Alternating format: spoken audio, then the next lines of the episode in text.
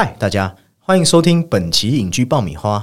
沙粒中找到珍珠是每一位球探的最大任务。在热血的篮球运动中，该如何找到兼具身材与球技的选手，更是难中之难。一位黑马又要如何成才？上述所有激励人心的元素都包容在近期上映的《必胜球探》中。那本期就将由 Summer 还有鸡哥，嗨，大家好，来带您进入职业运动的世界，来看看球探的崎岖心路，以及球员的努力不懈成长史。啊，那这部近期算是蛮有讨论热度的。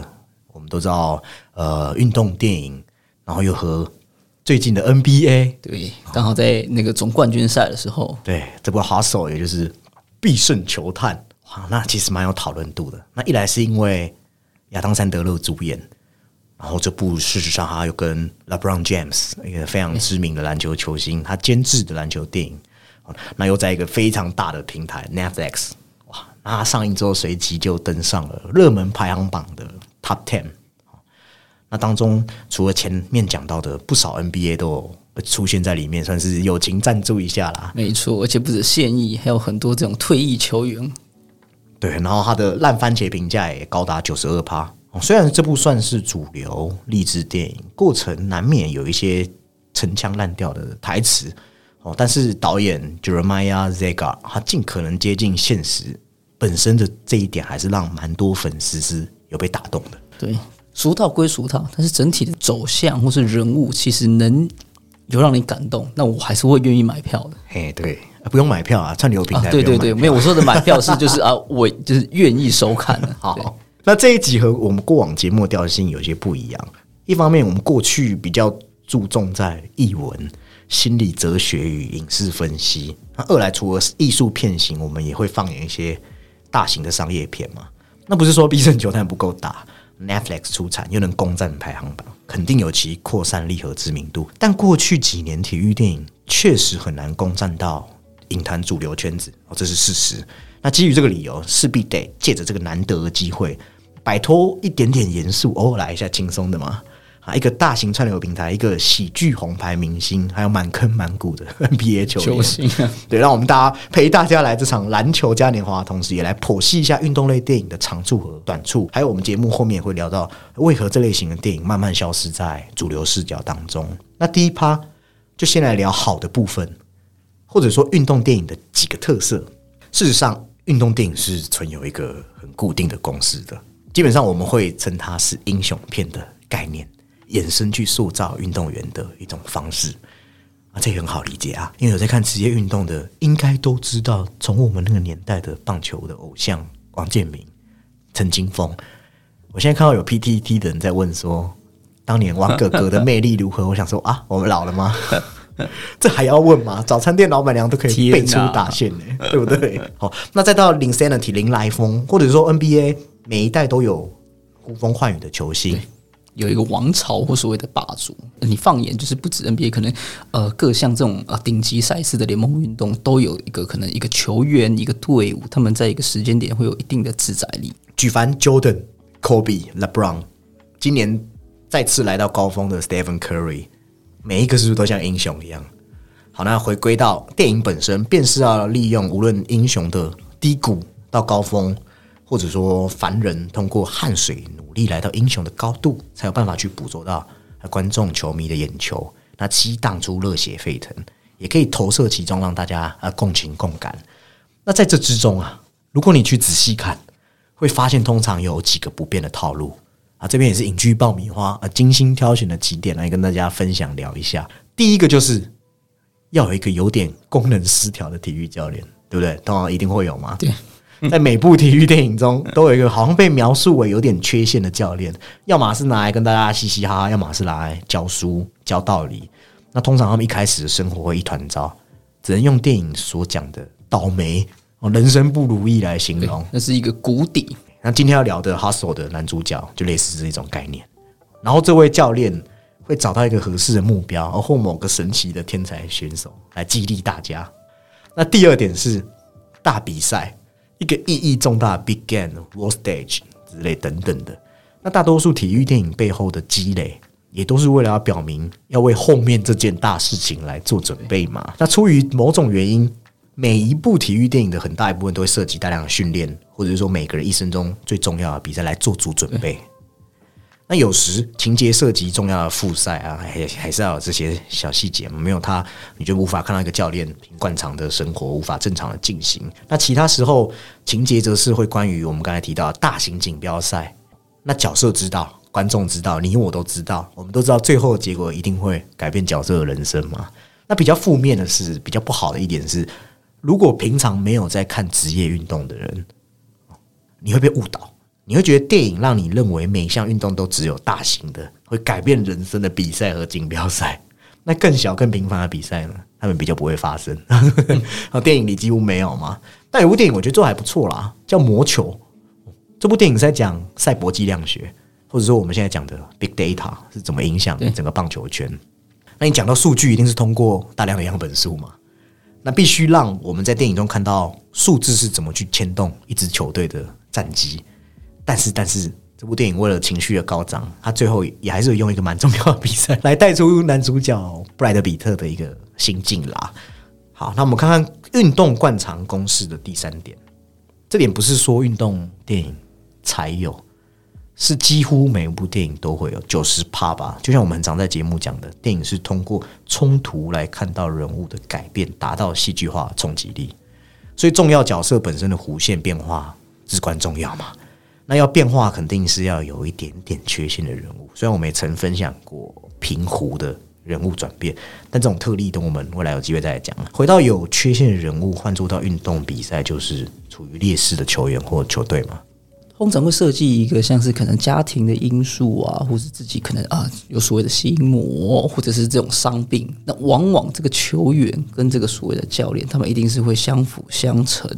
一起度过这难关，那同时之间他们会塑造出一种怎么讲说啊，像是忘年之交，或是可能形同父子的这一种情感在里面。但我觉得，往往运动电影它只要是像是热血或是激励人心的，其实我觉得它往往都有一种在传达美国梦的感觉在里面。对，所以换言之，他在电影的前三分之一，你一定看他灰头土脸，对，很烂，被瞧不起，或是说有道德争议，这就是蛮公式的。那对英雄来说，这个角色一定很糟糕，才会驱使他去改变嘛。那他们就会在比赛的后面展现出一些才智，或是毅力，或是才能。然后电影会用一些蒙太奇来表达他训练的坚硬、心境变化，说服观众。哦，我们知道他变强了。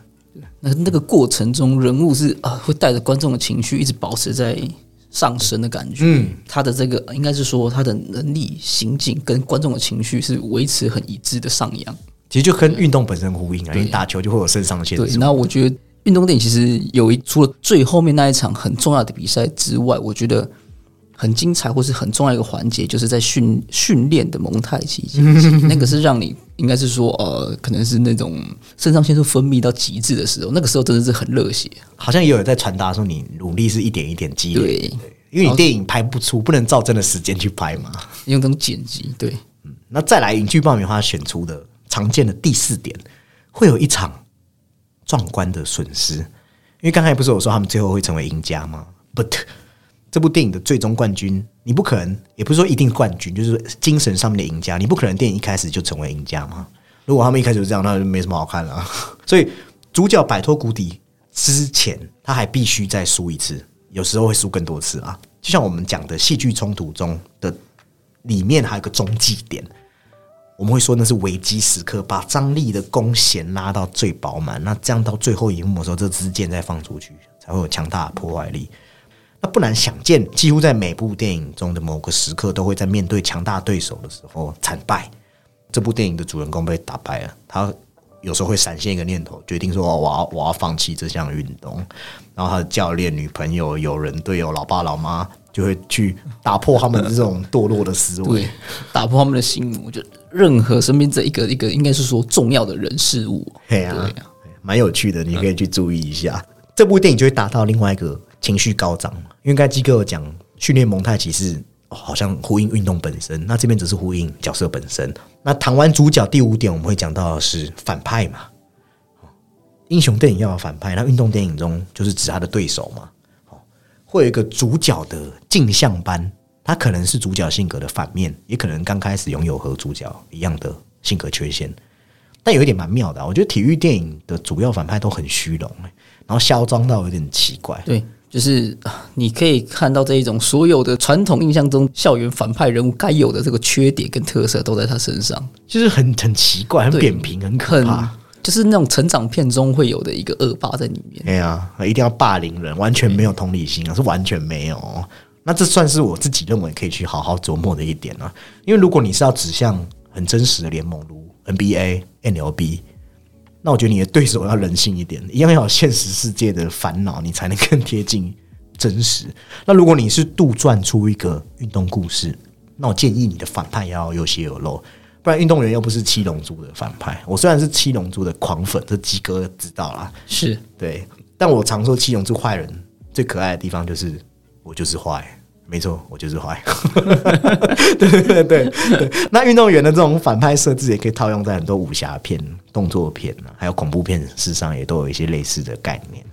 好，那最后最后啊，这一定必不可免的，一定要来一碗啊，非常非常好喝的鸡汤啊，嗯，啊，一定要有一场到两场的励志演讲。这个已经不是鸡汤，这很非常浓缩鸡精啊！浓缩鸡精是不是？你敢喝鸡精吗？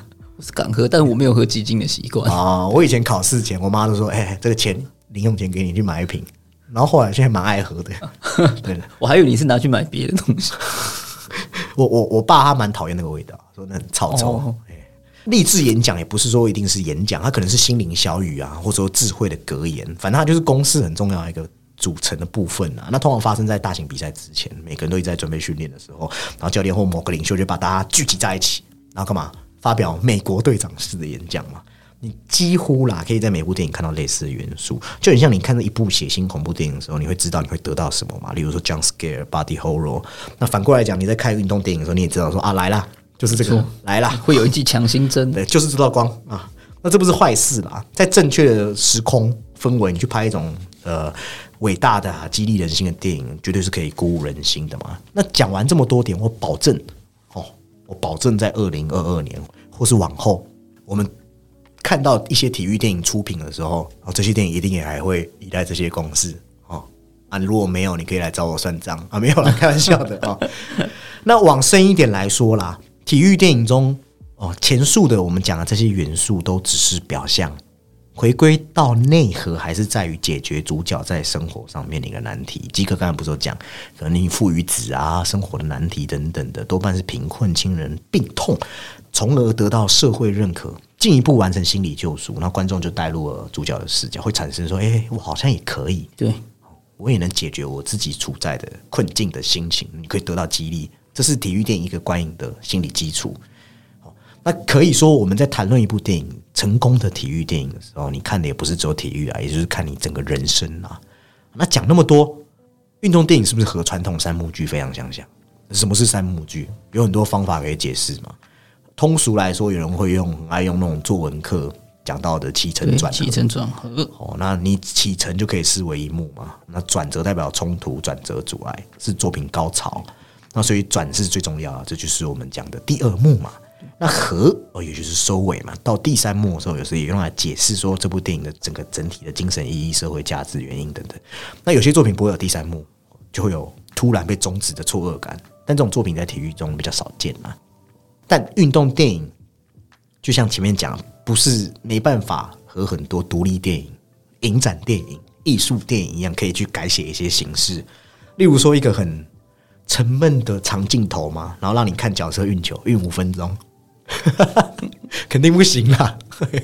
侯孝贤拍篮球电影，所以你最后还是只能用目标冲突解决来完成。But 很多人会嫌弃说太过俗套，哦，这种三幕剧结构已经被很多编剧就缝合成类似好莱坞模式嘛对，一个一个公式，但是它的确也是最保险的。大型商业片你几乎看到的都是这样的，应该是说公式，或是已经发展成一个很成熟的这个流水线了嘛。对啊，那批评的人就会说这样是不是扼杀创新和实验性？但我觉得还是要回归到主观感受啦，因为你如果本身就是喜欢新颖的形式、很艺术的东西，你可能也不会来看体育电影啊，或者看三幕剧的商业电影。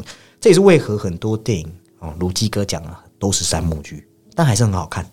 因为一个真正厉害的导演，他可以做到隐藏结构，用同样的方法，但他用角色的性格魅力把你抓住，用一个很新颖的概念让你忘却结构。有时候会有一些小插曲，让你觉得说，诶，这部片好像节奏非比寻常哦。对他用人物的这个视角，不是用事件，就是啊，我们常会讲的这种人物的这个怎么讲升华，或是它产生了一点质变的时候，嗯那梗概不变嘛，却还是津津入味。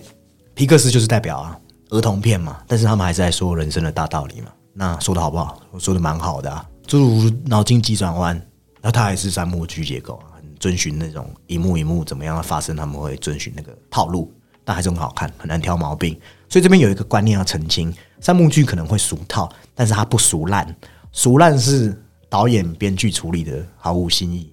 这边用一个墨西哥享誉全球的小说家和电影编剧叫罗拉·艾斯基维尔的一句话来做结论好了。哦，他曾经指出说，在他知道三幕剧结构之前，他常常会觉得说结构会把他束缚住，但之后他明白了，他明白结构实际上真正是解放了他，让他可以把重点放在故事上面。所以真正永远重要的是故事，永远是你的角色。角色很重要啊！我们已经在好几期节目讲过好多次了。对，而且当然有另外一个观点是有那个法国剧作家尤金·斯克莱伯提出，他是说三幕剧结构其实注重的应该是时间推移的连续感，呃，描写冲突的本质，而不是我们只是在啊描写冲突这样子，然后这样来推进而已。这样直到推进就是剧情的这个转折点，就是他们说那个 U turn 之后，才会得到一个清楚且合理、合乎逻辑的这个收尾收场啊。我可以帮鸡哥再再再白话解释给观众听。鸡哥意思是说啊，我有时候我们小时候我们写过照样造句，或者你拿表格嘛，你表格要填什么？那你三幕剧不是这样用，你不是说这个解你硬去套这样？对对，你是让它顺理成章的去发生。所以我刚才才说，好的导演是让你觉得这个结构哦，你不会感受到它的存在。对，那回归到最后还是故事啊，故事很重要。对你可能一个很好的故事，你把它呃找到它冲突点什么的，那那你就可以把故事说得很好啊。好，那在进入正题以前，也想问一下老鸡呀，啊，鸡哥，在你心中有什么是你觉得真的是干货，真的非常赞、非常热血、非常发人深思，可以推荐给我们听众的运动电影？那既然我们今天讲的是跟篮球有关，那我当然第一部选了一部篮球电影是那个《回归之路》。哎，对，那它里面讲述其实跟呃哈索尼蛮像的，就过去是一名篮球员，但是他回到了并不是像是大联盟，而是回到他的这种高中母校去执教。但他自己有一个严重的这个像是酗酒问题，或是这种家庭因素等等，那就随着这些同为母校的这些篮球员一起这样互相扶持，这样完成自己的一个救赎的之路。我觉得他之所以特别，是是在主角上，他其实也有面面临自己一个比较大的困境啊。如果你只是单单的这样子哦，就是解决一些问题，然后这样一路呃过关斩将的感觉，我觉得就是真的就是会比较俗套一点点。我觉得他就是双方面在两个角色上都有比较清楚的困境或者将要达成的目的，这样才显得他比较呃应该说精彩吧。另外一部我其实想讲的是一个关于那个比较像是群集类的电影。我原本是想要跟大家推崇一下那个《登峰造极》，不过它的调性实在不是那么像这一种激励人心类的，所以我选了一个那个《燃烧斗魂》啊。对对对对，那里面当然也是这种人物困境很明显啊，一个吸毒的哥哥训练一个有一点这种失去斗志的拳击手弟弟。那当然这个很简单，可以套入我们刚。提到的这一种成长式三幕剧人物的建制，然后转折，最后他们在享受到甜美的果实等等。不过它依然精彩、热血、激励人心。嗯，对。在因为我们刚刚讲到，其实都算是电影，它可能是基于某一种事实，或者说它是直接的架空的编写。但有一种我们之前有提过，就是纪录片。嗯哼，对。那有一部纪录片叫做《车神塞纳》。塞纳其实我们比较常叫他喜拿啦，嗯，就是曾经的一个巴西的赛车手这样子。那其实里面当然拍这部纪录片的时候，他已经是已经故事了。里面是运用他过去的这种可能对手，或是这种他过去的一些车队的这个呃车呃车队的总监，然后是各样媒体来拼凑出他的生涯。对，那我觉得比较特别是他年，其实他里面有大部分在琢磨上说，有一些像是车手的写信，包括他的死对头 Alan Prost，嗯，等等的这种竞争都在里面。讲到四轮，当然还要推一下二轮，有一部也是纪录片，叫做《Closer to the Edge》，它是在讲述这个曼岛 TT。所以大家如果不知道，可以查一下。而这个摩托车比赛其实不是在赛车场上进行，是环绕一个小岛，其实危险性非常的高啊。就是你少数可以看到一个纪录片，可以拍出比电影就是你知道更血脉喷张的这种紧张感。对我觉得像是纪录片形式的运动电影，其实也是很值得大家去观看。哦。喜欢汽车的鸡哥秀了一下科普的知识哦。我自己的话，一个是刚刚有提到的魔球，因为它先是去热血化，因为电影比如说很多电影都坚持要热血，它告诉我们很多时候数字才能带领职业球团有一个更正确的大方向。一旦有趣的是，他到了后头魔球总管比利宾也因为几率的关系，成为一个偶然下的输家。那大家知道他精神上是赢了。但比赛结果就是输了嘛，所以后面又串到我们为何会爱运动，正是因为运动的随机性，每一刻你都无法预测的瞬息万变。所以他一句“你怎么能不爱棒球”，既涵盖了理性，也包容了感性，真的蛮有意思的。那当然我也常开玩笑，魔球原作作者 Michael Lewis，他写的东西你看看就好了，他会告诉你说他是真实取料，但很明显就是加料很多了，举凡魔球大卖空。都有很戏剧化的桥段、人物的 drama 等，所以大家才很喜欢去拍他的东西嘛。那如果是今天的主题篮球的话哦，我记得我高中体育课雨天的时候，老师都超爱放卡特教头。对我也是高中，也是老师放这部片的。我们读不同高中，你看，就是很很以前的那个年代都会放卡特教头，这就是前面讲的很典型的一个教练带兵又带薪啊，把一窝兔崽子带出一番名堂类型电影。但它的节奏把控和对于黑人平常生活圈的描写，我觉得还算细致啦。所以整体而言，我觉得算蛮轻松，而且经典又好看。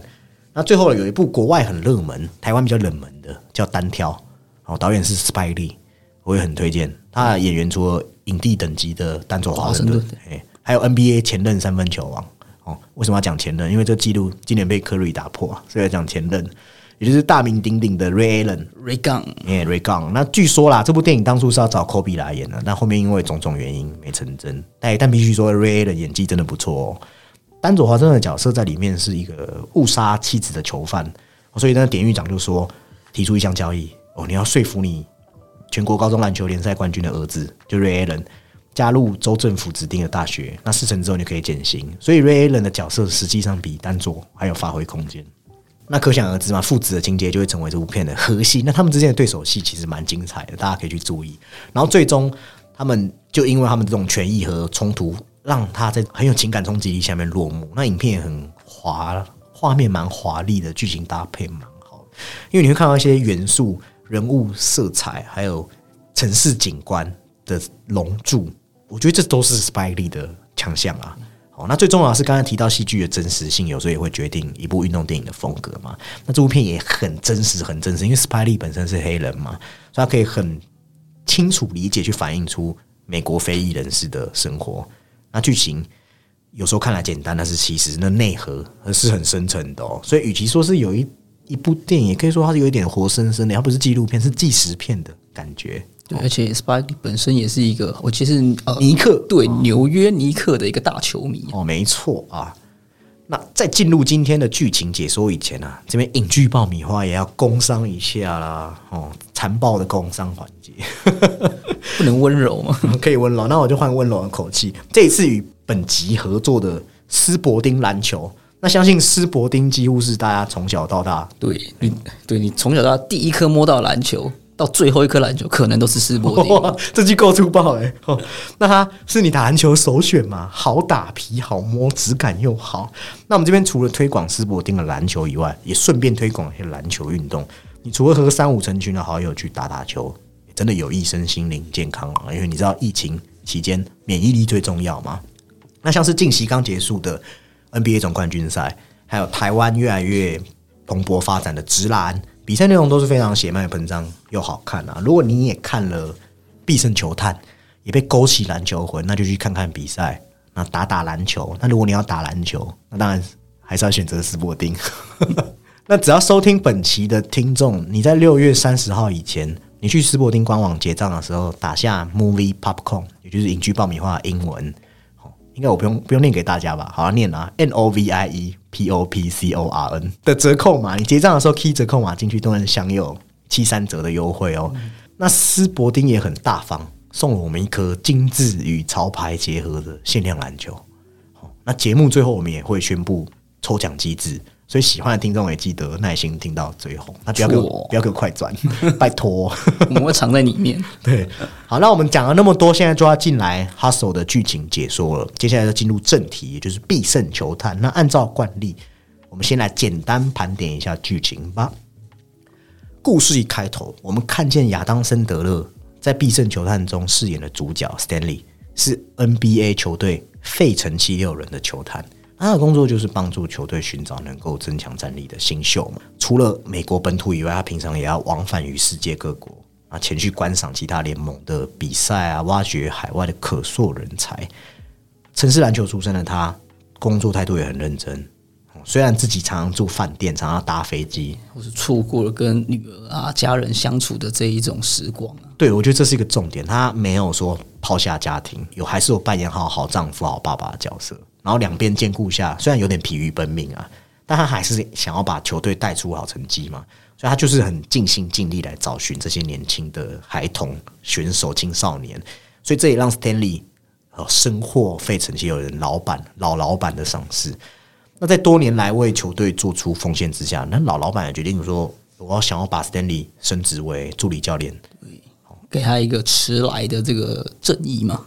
对，因为他本身的梦想是未来想要当上 NBA 的总教练啊，那就是等于迈开一步嘛。那但来了，刚刚提到的运动电影要一个很 bad、很糟糕的角色境遇。正当他以为自己即将飞黄腾达，能够有更多时间陪陪老婆女儿的时候，那就是那么刚好，年迈的老板就突然去世了，也让他的未来增添很多不确定性嘛。那由于接手费城七六人球队的老板的儿子，一个没什么料的富二代。纨绔子弟，对 Vincent，他原本就跟他比较不对盘呐、那球队欠缺强力新秀的情况下，那必胜球探的主角 Stanley 就被迫又重新回到球探的工作，哦，再度踏上往返各地的旅程。而即使已经步入中年了，Stanley 他对篮球的理解还有高度热情，他有一个很精准的世人眼光，所以他在西班牙的街球篮球场上就遇到了一位潜力新秀。那这位潜力新星是所谓我们讲的璞玉嘛，是这部片的第二男主角，也是由 NBA 球星 Juan Hernan Gomez 饰演的 Bo Cruz。那他在片中是个二十二岁的西班牙青年，其实看不太出来二十二岁，我觉得蛮操劳的，对，可能你也可以说他是劳累蛋嘛。劳累蛋是不是？对啊，片头不就出现了一位嘛？对，二二十二岁，然后他儿子十岁的那个，怎么生啊？对不对？那他有很好的得分爆发力、自由奔放的球风，让他在球场上无往不利，很快就吸引 Stanley 的目光。即使他很少打正规球赛，Stanley 也想要让他参加球队的练习测试。那老板当然不同意这种来路不明的人嘛。但看上 Bo Cruz 潜力的 Stanley，他就冒着可能被解雇的风险，也要把他从西班牙带回费城。但不过他真的有强烈的实力跟球技备受肯定，但是第一次登场也不太顺利啦啊！不仅败给当时最受瞩目的新秀，还受到众人的冷嘲热讽。哦，那《必胜球探》这部电影来劲的地方就在于他们两位主角在经历失败后的后续发展。哦，他们都坚信自己的理想和眼光，对他们有提到一个热情，热情可以决定很多事情。那不被老板认可，Stanley 他就决定说：“我干脆辞职，我就带着 Bo Cruz 来展开一段有没有办法踏进 NBA 大门的旅程。”哦，不过他们没有钱，又跌落谷底，他们要怎么成长茁壮？我觉得这就是一个很好的戏剧重点嘛。那你想要获得认同，就是要以硬实力，在运动场就是要用实力来证明自己。所以他们从早上开始就会在清晨的马路上爬坡、跑步啊，增强运球技巧，提升投篮准度，到最终来到热身赛前的训练营。啊，必胜球探就用一连串的蒙太奇带出他们进行训练的过程，也透过最终的结果呈现出这部电影的主题，紧扣情感啊，电影才会发人省思。因为我们每个人的一生不会都是安稳顺遂，你有时候会面对一些残酷的现实。那你做出牺牲，你要做多少牺牲才可以把梦想付诸实现？你还有可能面对失败哦。我觉得这点必胜球探有去描写，它让你知道一个梦想的重量。对它的赌注该有多大或多高。嗯，而且不是只有你有天赋就好，你要背负很多，你还有你曾经的犯行、言行、不良举止。而且有天分的，你在顶级联盟大把大把的抓。那休息现在取消文化流行的时候，你过去的一些东西都可能会让你付出很沉重的代价。这部片也顺便教育观众，让大家知道说，运动员不是只有实力，还有品格嘛。所以你会看到 Paul Cruz，他也因为他的出身背景，还有过去某个意外伤害罪的前科，让他遭受到大家的质疑。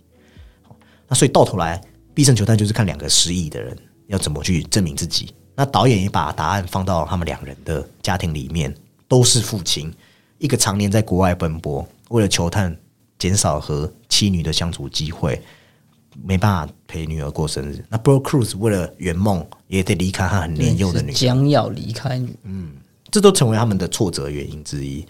不可否认的是，他们有实力，然后他们又深爱家人，他们给别人很多爱，他们可以为了自己所爱的人做出很多牺牲。但有一个重点，他们都不懂得怎么爱自己，导致说没办法兼顾，嗯，导致两头空。所以你想要获得成功，扮演合格的父亲，你最终还是要划分出他们角色之间的界限，你才可以学会爱自己，才能给别人更多的爱。所以我喜欢《必胜球探》最终 Bro Cruz 他把象征力量的像素刺在原本代表他离开对爸爸那只右手，因为他原本对父的这个概念是一个啊，应该是说全然的空白，对，所以他说的那个空白的左手其实是留给他爸，最后他代替他这个位置。也让他最后成功加入 NBA 塞尔蒂克的那个结局才有张力嘛。哦告诉观众说，你克服考验之后可以获得成功，也提醒我们不要害怕去尝试，就像必胜球探那样，你要去发掘自己的可能性。那整体而言，它稍微有别于以往的运动励志电影，不仅仅是聚焦在运动员和教练，它必胜球探更多，因为必胜球探嘛，所以毕竟要从球探和一个培养者的角度切入，让我们观众可以看到以往很常被忽略的面向。我们要知道，支撑一个球队不是只有球员和教练嘛，球探也要找到有资质的选手，让他们可以被球团看见，也是整个产业环境变得更加进步的一个方式，不会原地踏步、土法炼钢。那我觉得在亚当·山德的诠释之下，还有呃群星 NBA 群星的演出，光是这点必胜球探就蛮有价值了啦。对啊，那我们接着就进入这部电影的一些小小的分析啦。我觉得分析之前，这也算是分析的一环啦。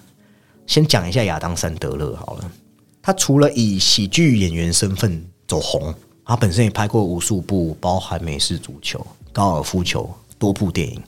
那在那么多运动之中，他本人是真的很爱篮球啦，他球也打得不错哦。这些电影都是以山德勒为对体育的崇拜为一个核心。那他手很厉害，是他把这种崇拜变成一种力量，展示了他对篮球比赛发自内心的爱。哦，那也证明说，桑德勒这几年来在喜剧中学到的东西，是可以帮助他塑造出精彩的角色。因为在过去啊，很多人会说亚当·桑德勒只会演自己，你说过去的那一套好多好多的喜剧，太多了，对太多对，很会耍嘴皮子，很好笑，没错啦。但看久了你会腻啊，所以他因为接演一些烂片，有一阵子被大家视作那种闹片或烂片的票标房毒药吧？对，未必是毒药啦，但是就是就是你知道他是戏内票人，对。但我觉得他是很典型一个被剧本或者说外界既定形象所禁锢住的好演员。怎么说？他本身有一个特质，他没有金凯瑞的疯癫，没有卓别林的肢体艺术，没有周星驰淡定自若的那种反差感。只是我觉得他有一种大叔的雅痞气息。我觉得是可以称之为人生受困消沉时，你不以为处，反而安之若故，可以与人的感觉。哦，简单讲，他可以用很坦然、开放的态度来看待人生，那那就是一场很有韵味的悲喜剧嘛。所以，亚当·山德勒可以让一部关乎于真实人生会发生的故事更有醍醐味。他有一种怎么说啊、作为对于角色的这个形象塑造上，其实是很有他自己一套。对可以不用那么的刚刚像刚刚提到，你要有所谓的特色或是戏剧化的呈现，它依然有它的一个一个风味在。对，所以他在二零一九和 Netflix 合作的时候，他演了萨夫迪兄弟的电影原传。原传的对你只能说，这就是对的角色放对位置了。你整部剧人生的况味都被他提炼出来。你要知道，身为独立电影人的萨夫迪兄弟，他们是很著名的爱用素人演员哦。但是他们在写原传剧本的时候，这是一个讲述一个贪得无厌的钻石商人，那自食恶果的故事嘛。那他们那时候写好的剧本，想到的演员就是亚当·山德勒。对，他把那个怎么讲，卑微又卑鄙的这个这个对，或是洋洋得意的那一面，其实都写得很好。对，那 Kevin Garnett 算是素人演员吗？算算算，也是 NBA 球员。那最终这部片很成功啦。未来有想要听我们讲原传的听众，也欢迎来我们的 IG 留言。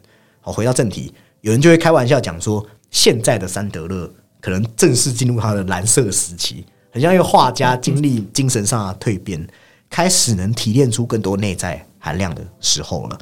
那所以你回顾他的职业生涯，他这几年开始把注意力集中在更严肃。他当然还是不畏惧在很高亢情绪中去释放他的孩子气，但是他不会那么愚蠢、幼稚、古怪了。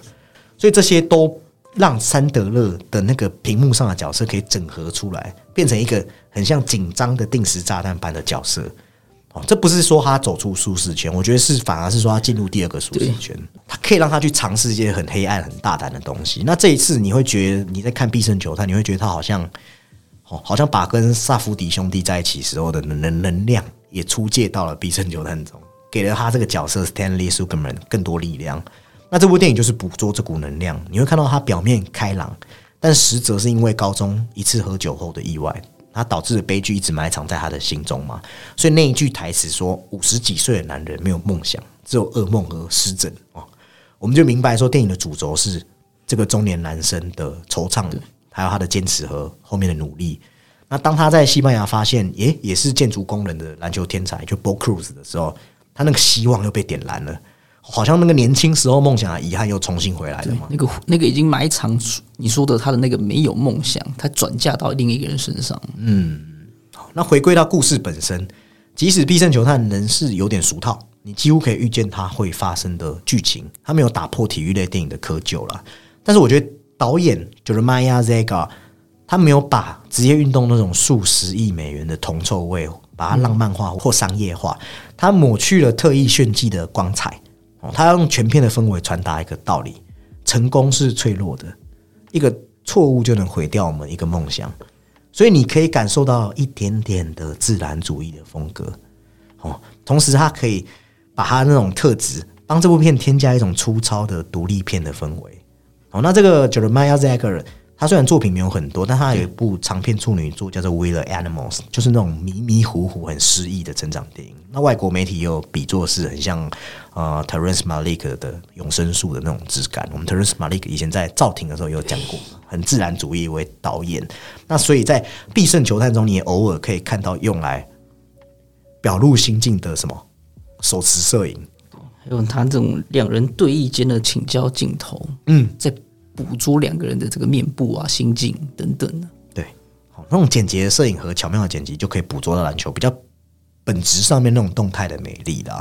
然后他又用大量真实篮球员，可以确保很多粉丝对这项文化热爱是在这部片是贯穿始终的嘛。所以我们可以看到大神级别的费城人物 Doctor J。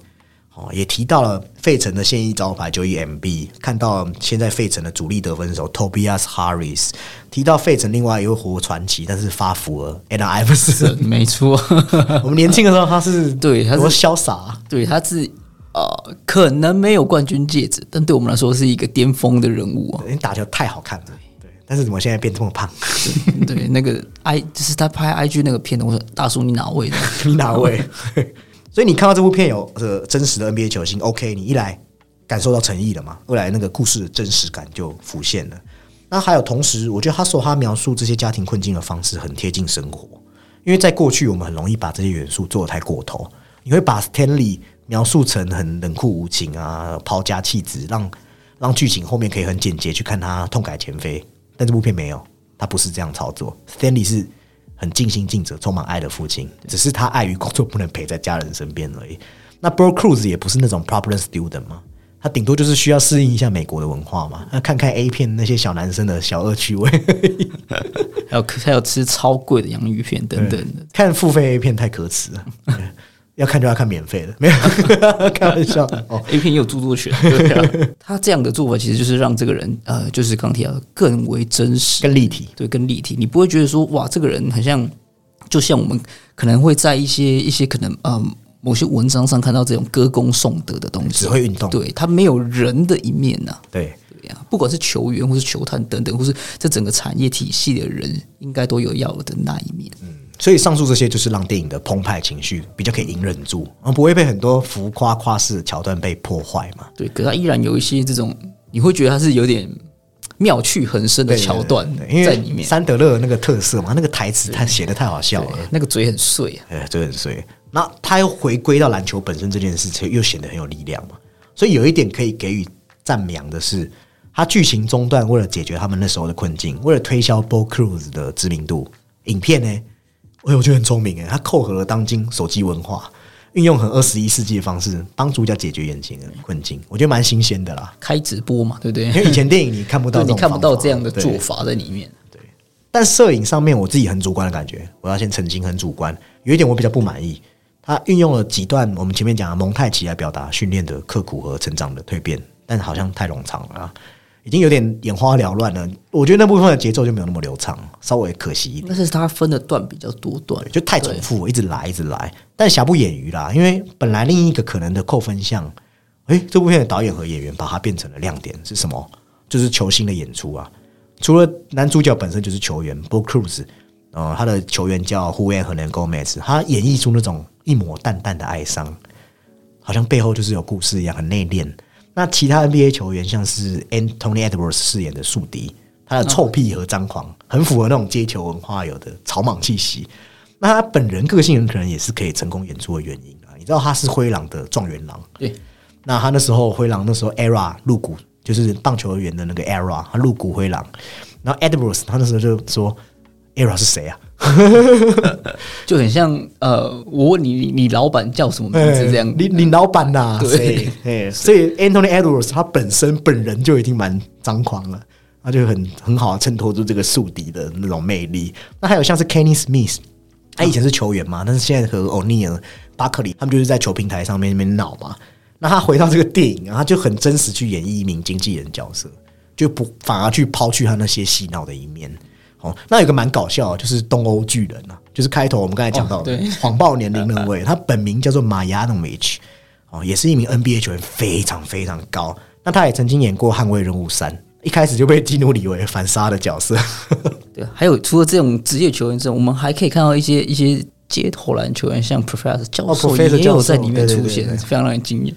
对，我觉得这是一种点缀的魅力，因为像马亚诺维奇，你可以看到他那种笨拙的感觉，他是个亮点，但是有没有什么重要性？其实没有，但是就很醒目、很搞怪的龙套的配置。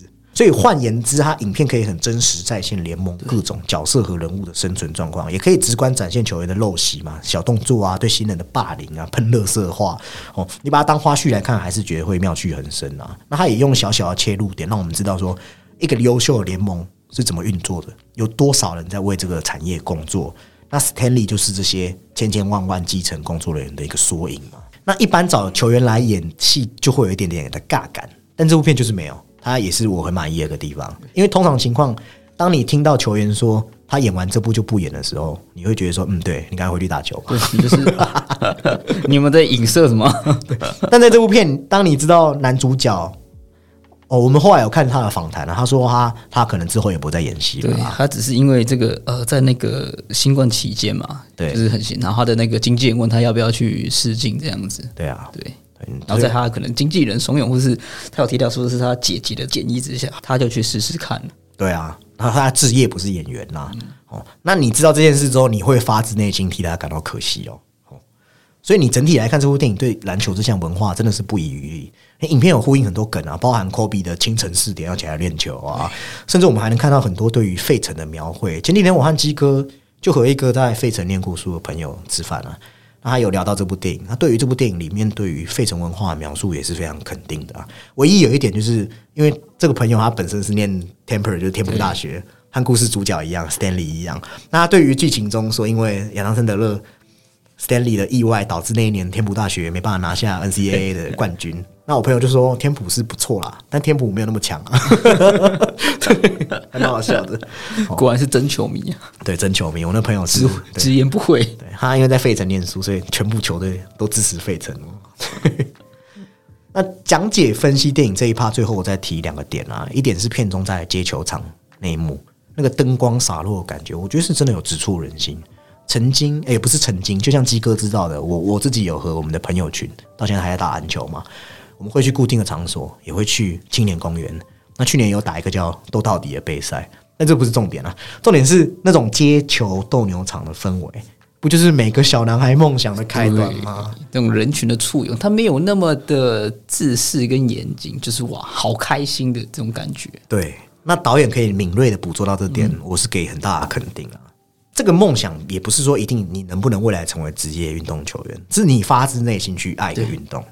在某个瞬间，你可能在球场上，你就是自己人生的主角啊。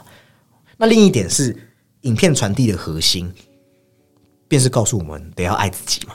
你梦想随时可能会被终止嘛，你人生也没那么多 Bo Cruz 啊，更多的是 Stanley 了。对，就是这一种以自己的这种啊热爱来宽慰自己的一些怎么说，一些呃一些生活上的不顺遂，让自己。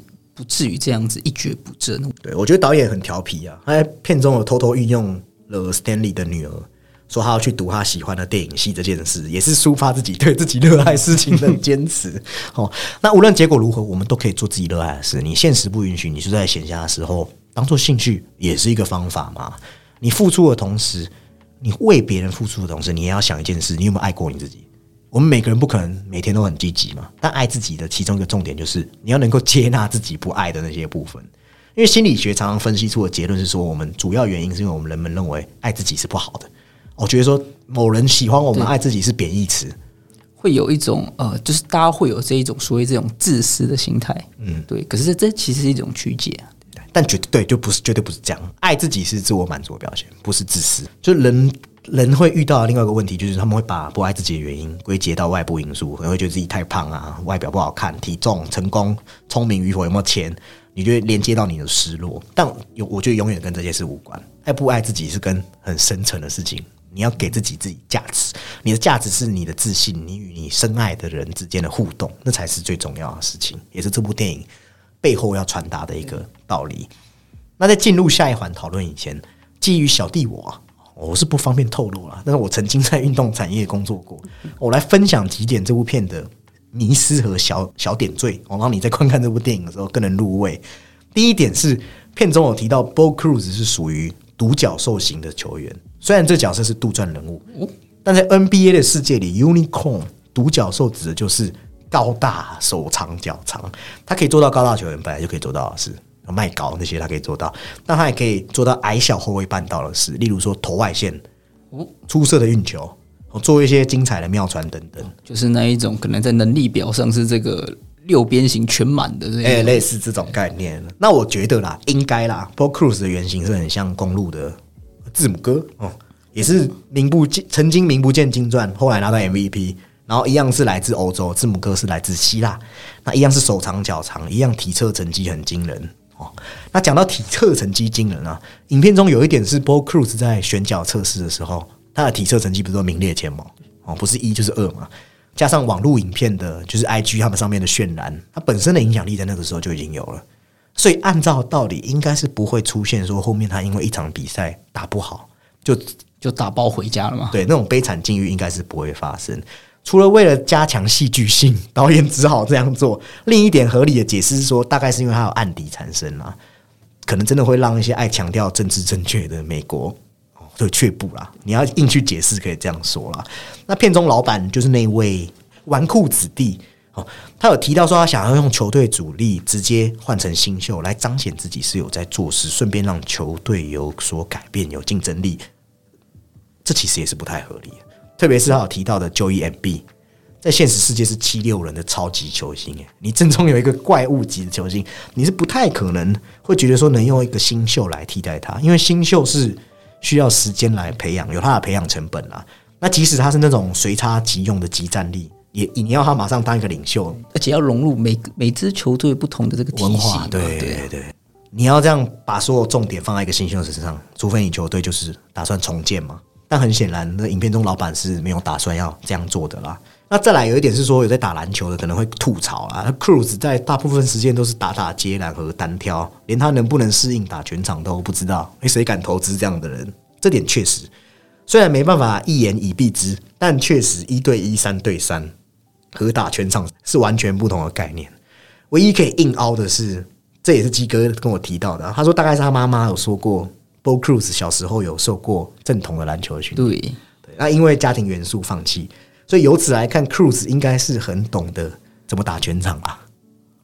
可能说服力不强，但是他有尝试的要呃，应该是说把这个设定给补足。对对对对，之前我以前有认识一个光芒队的球探，那我们那时候有聊聊过天，就是这个只是就是饭后家常了，就是球探选材选材的观察嘛。球探当然不是只是去看墙了，你每个墙大家都嘛在看，所以他们要去找一些可能是在那个接近大家会去关注的边缘，然后找到更好的人才。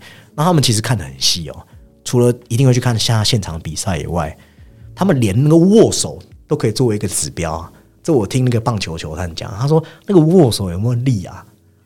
他们会从第一次握手去感受，还蛮有趣的。那有一个很有趣的是，这个棒球球探他曾经关注三级棒球的某一位明星高中生，我也不知道是谁，因为他不跟我讲。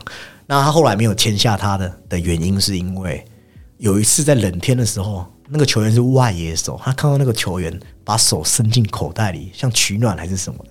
他说：“因为那个动作，他觉得有点小扣分啊。对，我我也不知道原因是什么，但他有跟我分享这个故事哦。那个球员这个机会真是稍纵即逝。对，所以就是像这部片《必胜球探》讲啊，人生就是一两个 moment。对，但是 b o Cruz 得到的机会其实也不少诶、对是我觉得就是你在戏里面这样看，可是另一个方面看，他很有有那个伯乐跟那个场合啊。对，因为他有遇到伯乐了啊，千里马真的要遇到伯乐，你才可以跑嘛。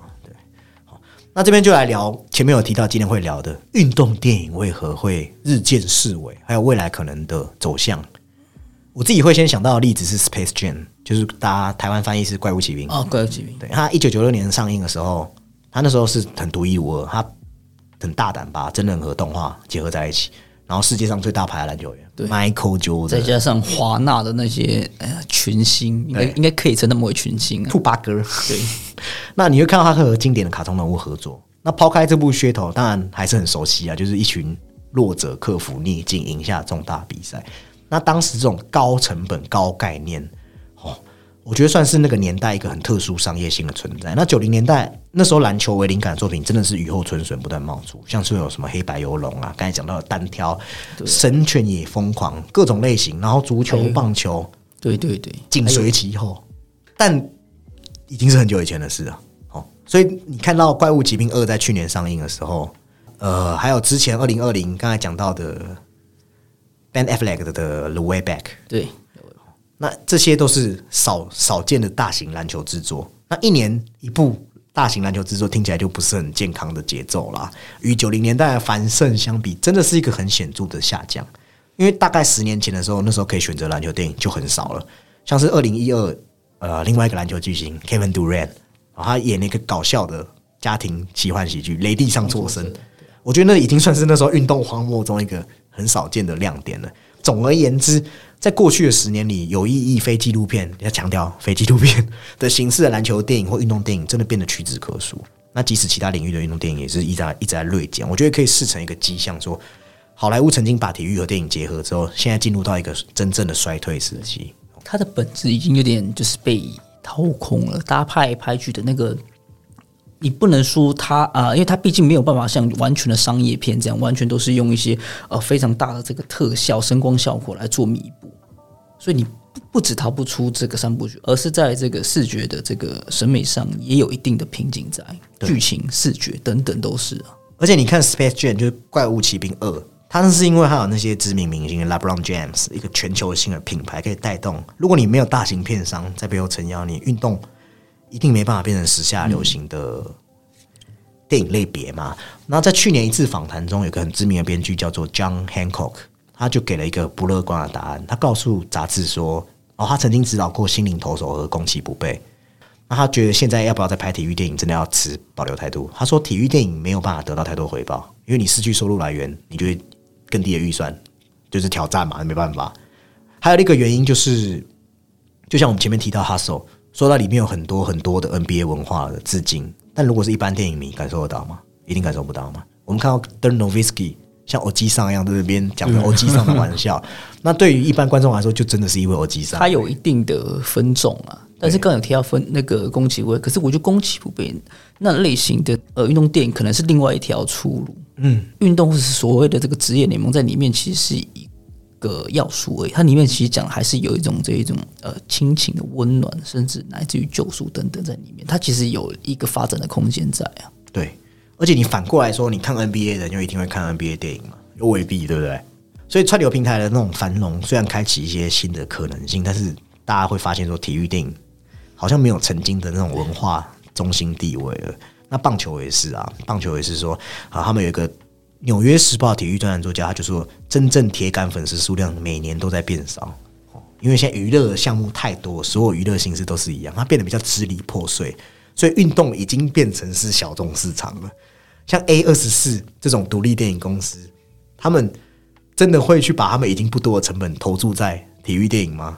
这就是一个问号嘛。所以这真的是以以几率来说，它相对机会会少少蛮多电影的。那再者还有一点是，现实世界高度复杂嘛，所以会有很多因素。那特别是拳击电影，我觉得拳击电影有个坏习惯，就是他习惯把一切都很简单化、线性化，好像你不怕苦不怕死，你训练几个月就可以变成说啊精神可嘉，然后可以达到自己要的。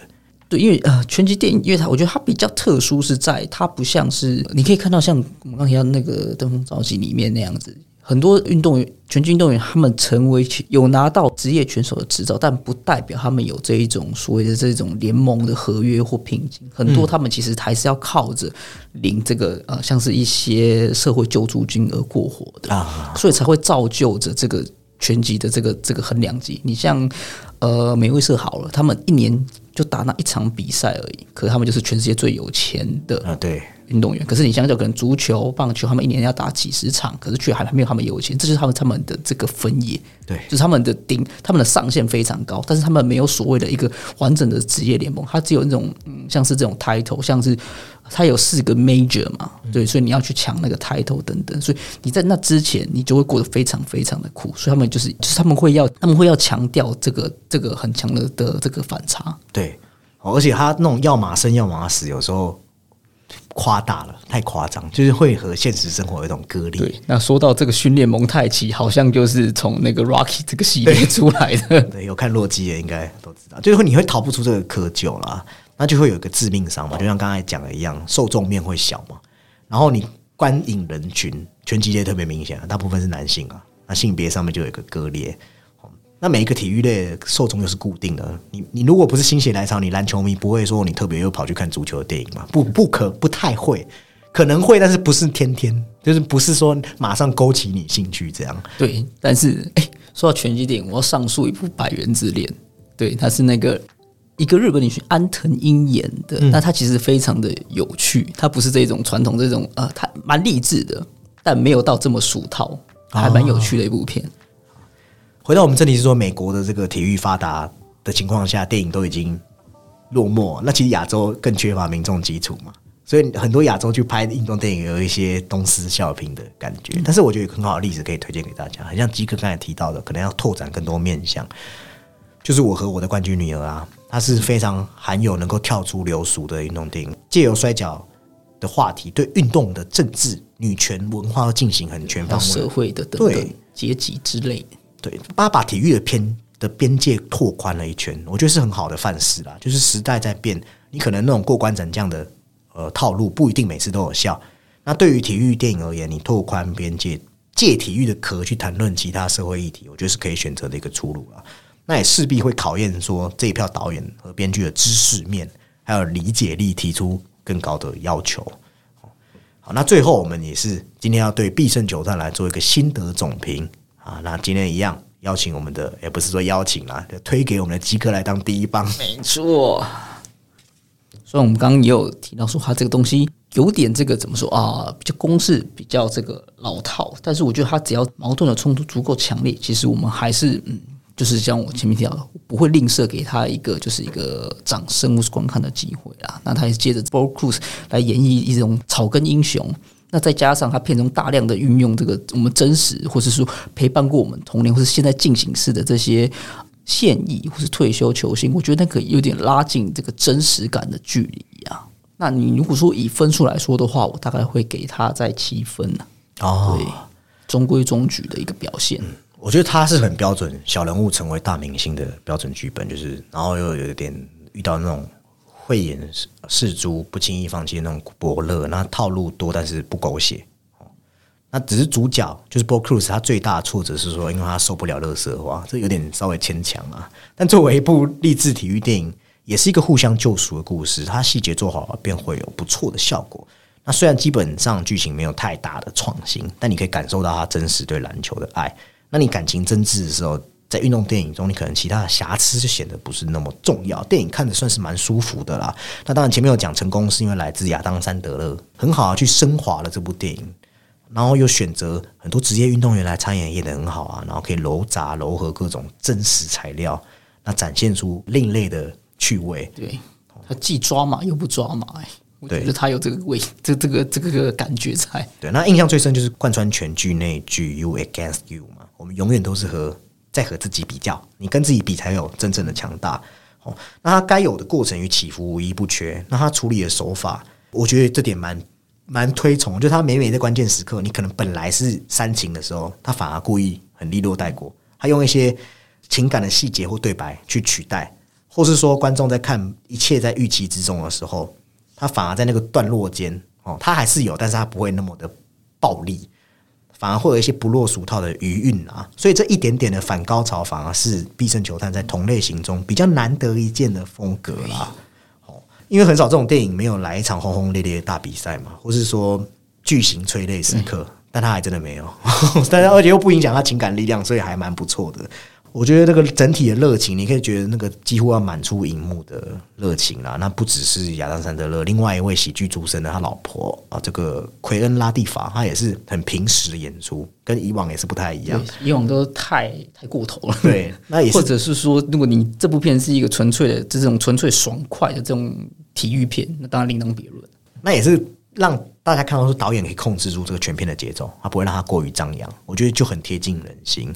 所以我觉得要分两点啦，也就是第一点是说运动电影的话，我会给它到七点五、七点六。那回归到全部电影的分数的话，可能就是七点一、七点二啦。哦，它可能不是那种很新颖、很创新的电影，但是它很适合在你人生需要一点点鸡汤，或者你需要一点热血的篮球，你想要看看你喜欢的 NBA 球星，或是非篮球迷想要感受到那种诶人真实人生都是透过无数的努力去累积来的成果，那种难以想象的训练过程，你都可以在他的影片中感受到对于自己热爱事情的投入。啊，那这边在结束之前也来到抽奖机制的公布。首先要说的是，这颗球是真的价值不菲，他听说价值破千，所以真的值得拿来珍藏。那得到手的粉丝，你要拿来打，我也是不介意啊。但但就你知道吗？它比较昂贵。这什么这什么结语？就是它很昂贵，你要不要打？你自己选择。怎么这么的这么的世俗啊？我就是铜臭怎么样？那抽奖规则很简单，你只要回答我，《必胜球探》中由亚当·山德勒所饰演的 Stanley，他所效力的是 NBA 哪一队，并且私讯影居爆米花的 IGFB 任任一个就可以了，告诉我，然后顺便附上你帮我们留下的 Apple Podcast 的五星评论即可。那如果不是用 Apple 的，或是你以前已经留过五星评价，你就用 IG 或 FB 帮我们 Hashtag 节目写一些推荐我们的话，那你再截图给我看就可以了。那活动截止到七月二号好了，我们会在七月三号抽出一位幸运儿，公布在粉丝团哦。好，那本期的节目这边告一段落，那也很高兴可以来跟大家聊聊篮球。如果你也喜欢我们节目，也记得去帮我们多多推荐，还要帮我们留下五星评论。那我们就讲到这边，拜拜拜，拜，祝大家中奖。拜拜。That's right. Album number ten, Short dogs in the house. It's getting close to the end, y'all. But we're gonna kick it like this on the last album.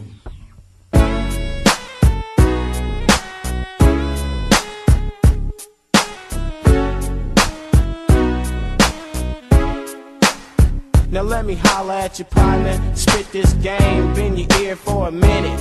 Quit complaining about how you can't spin it. Cause you ain't got it. You got what it takes, but not enough to get started. I hope you get the message. No, it's not a test, it's just me riding the jit. They can't arrest me or bust me. I'm still hungry. I want some more stuff. Get fat and watch my whole crew blow up. So get yours and buy my new album. The game and don't be like Calvin. Get everything you want, get real. Get your mail, get your girl to make bail and get your ass out of jail. You should be getting it. Everything you want, everything you dreamed of. Never have to front. You should be getting it. Getting money. I'm talking about you black, don't laugh, it ain't funny. You should get a good lawyer, like Johnny Cochran. Swear to tell the truth. Hell no, I didn't pop and get your kids in school so they can get an education get a degree and take a vacation. You see, I got all my game from the streets of California. Young millionaire with no high school diploma. Living real good, taking care of my folks. Roll up a fat one for the players to smoke. Short dog in the house. I know you ain't tripping, cause life is too short. You gotta get in where you fit and stop looking for what you never seem to find. It ain't what you think, you gotta read between the lines. Cause life ain't long for a young black man. Trying to make money, doing all he can. Selling dope, don't you hope he would go to class? But the boy makes money and he makes it fast. With the 20s on top and the 50s on bottom. A flock of top notches, oh yes, we got 'em. It's been a long time since I first got down. But I still keep making these funky sounds.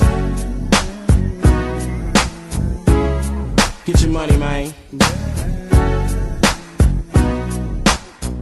Get yours.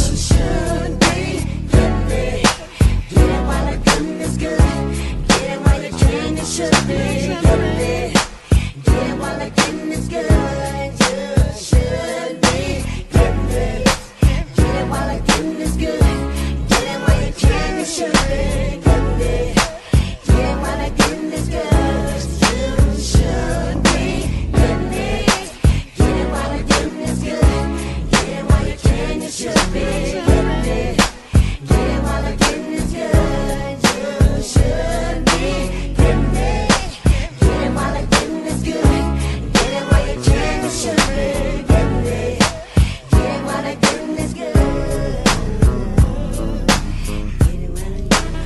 money, man.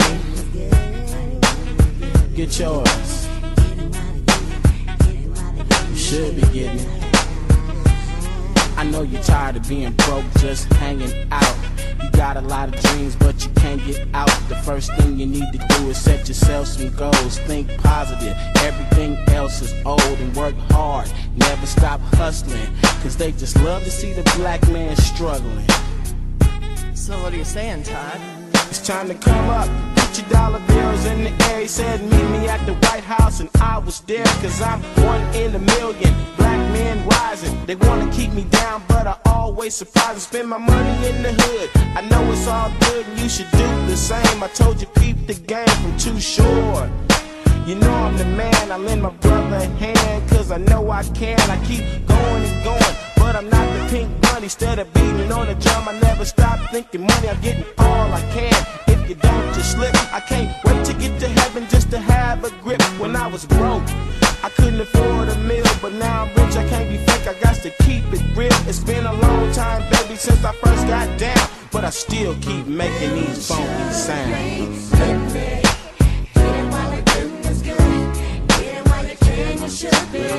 me.